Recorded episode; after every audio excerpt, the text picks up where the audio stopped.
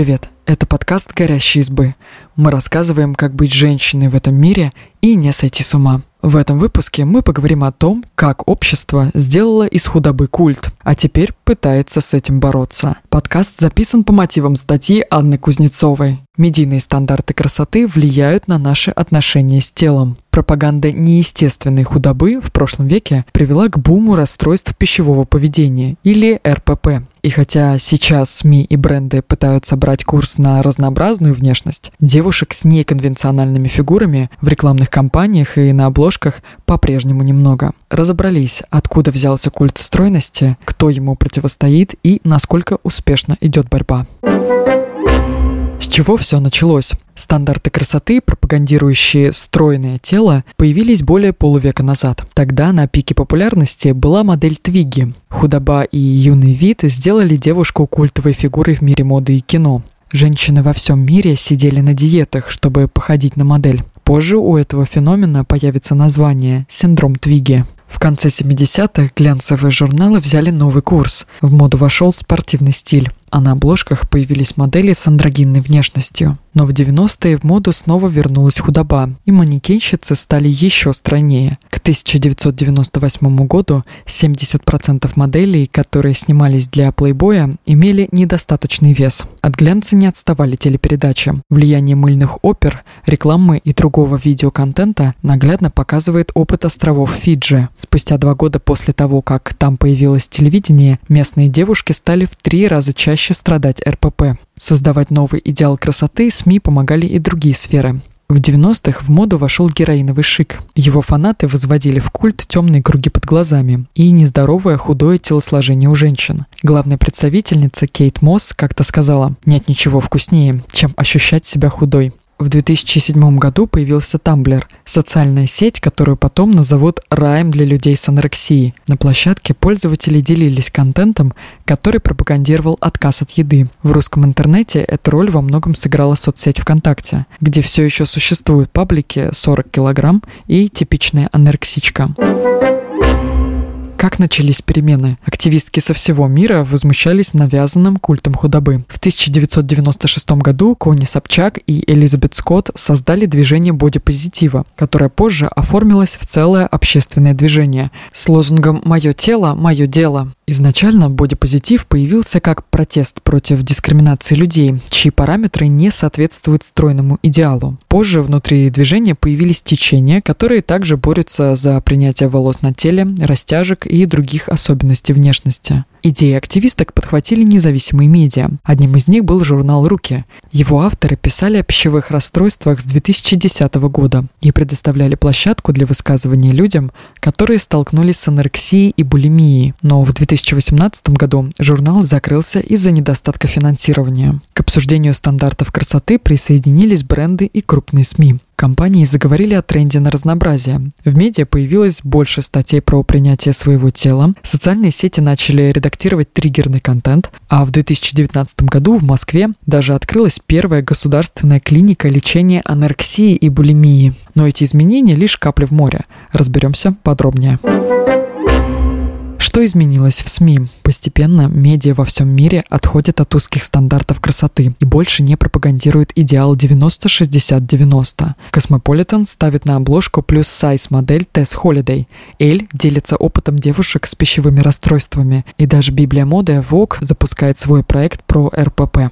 Но если на половине обложек американского Vogue за 2020 год представлены женщины с телами, отличающимися от конвенциональных, Эшли Грэм, Билли Айлиш, Симона Байлз, то русский Vogue за этот же период украшают стройные девушки, например, Клаудио Шифер и Грейс Элизабет. Впрочем, у российского глянца были попытки стать инклюзивнее. Редакторы «Эль» поставили на обложку обнаженную плюс-сайз модель Эшли Грэм, предварительно отредактировав ей вены и растяжки. Также журнал поступил в продажу с вкладышем, который наполовину закрывал тело девушки. Советы по питанию и диеты тоже не ушли со страниц медиа. Несмотря на то, что психологи и нутрициологи говорят об опасности резкого похудения, в медиа все еще появляются статьи, рассказывающие, как, например, сбросить 5 килограмм килограммов за 7 дней.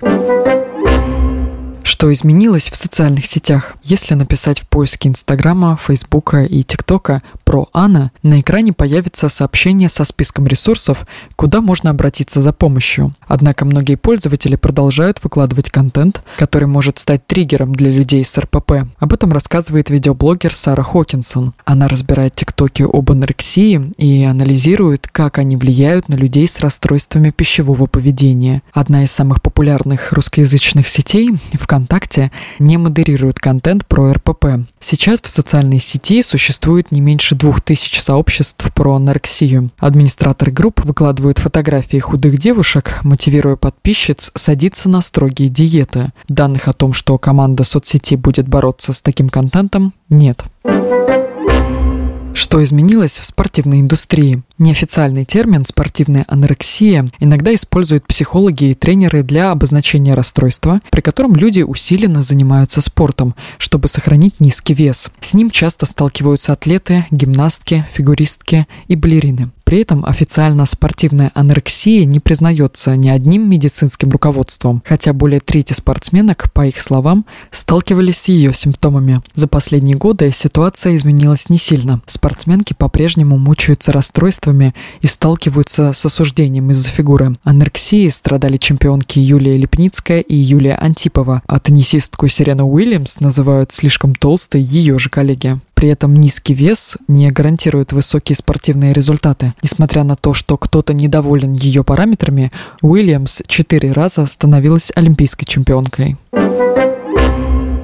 Что изменилось в модной индустрии и модельном бизнесе? Модная индустрия постепенно берет курс на разнообразие. На подиумах и в рекламных кампаниях появились плюс-сайз модели. Модные бренды стали выпускать одежду для женщин разных размеров, причем не выделяя ее в отдельную линейку, как это делают, скажем, Манго Вайолетта.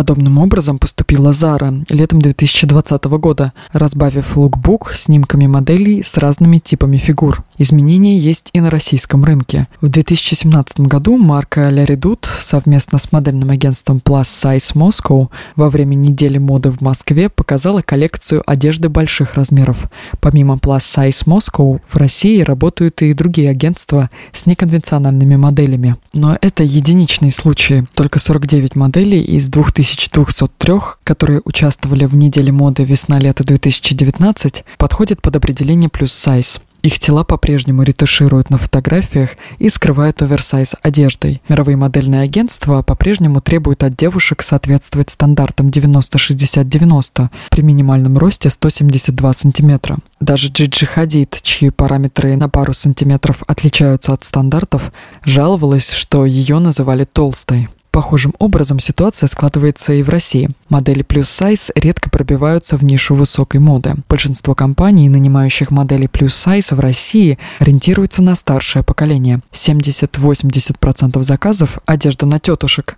говорит плюс сайз модель Флора в интервью The Village. Ее слова подтверждает основатель агентства Gosh Model Management Игорь Самарчук. Ни одно агентство не будет оплачивать перелет и проживание такой модели. В 2017 году 62% моделей признались, что их агенты советовали им похудеть, и модели стараются бороться с законами индустрии. Например, против анорексии и фотошопа неоднократно выступала Коко Роша.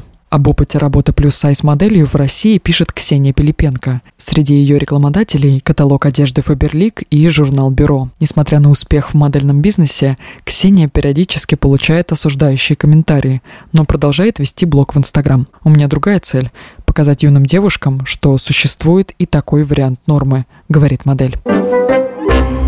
Что изменилось в кино? На фэтшейминг в киноиндустрии жаловались Хлоя Морец, Лена Данэм, Дженнифер Лоуренс и Кейт Уинслет. Морец рассказывала, как однажды ее партнер по фильму сообщил, что никогда не стал бы встречаться с ней в реальной жизни из-за ее веса. Сидеть на диетах ради роли приходилось Грете Гарбо и Кэрри Фишер. Первая ела шпинат ради того, чтобы попасть в Голливуд. Второй пришлось сбросить 16 килограммов для «Звездных войн». Дискриминация и уничижительные шутки по поводу веса есть и в сюжетах самих фильмов и сериалов. Чаще остальных жанров этим грешат комедии. Так в культовом шоу «Друзья» герои издеваются над Моникой из-за того, что в юности та была полной. В одной из серий Джои смотрит видео, где Моника ест сэндвич перед выпускным и произносит «Какая-то девушка съела Монику». Еще одна проблема киноиндустрии – романтизация анорексии. Культовым образом девушек, страдающих ограничительным расстройством, была и остается героиня сериала «Молокососы» Кейси Эйнсфорд, которая в конце сериала становится моделью. Ее фотографии и видео разлетались по пабликам типичная анорексичка, а мечтательный образ в сериале продолжает вдохновлять девушек отказываться от еды.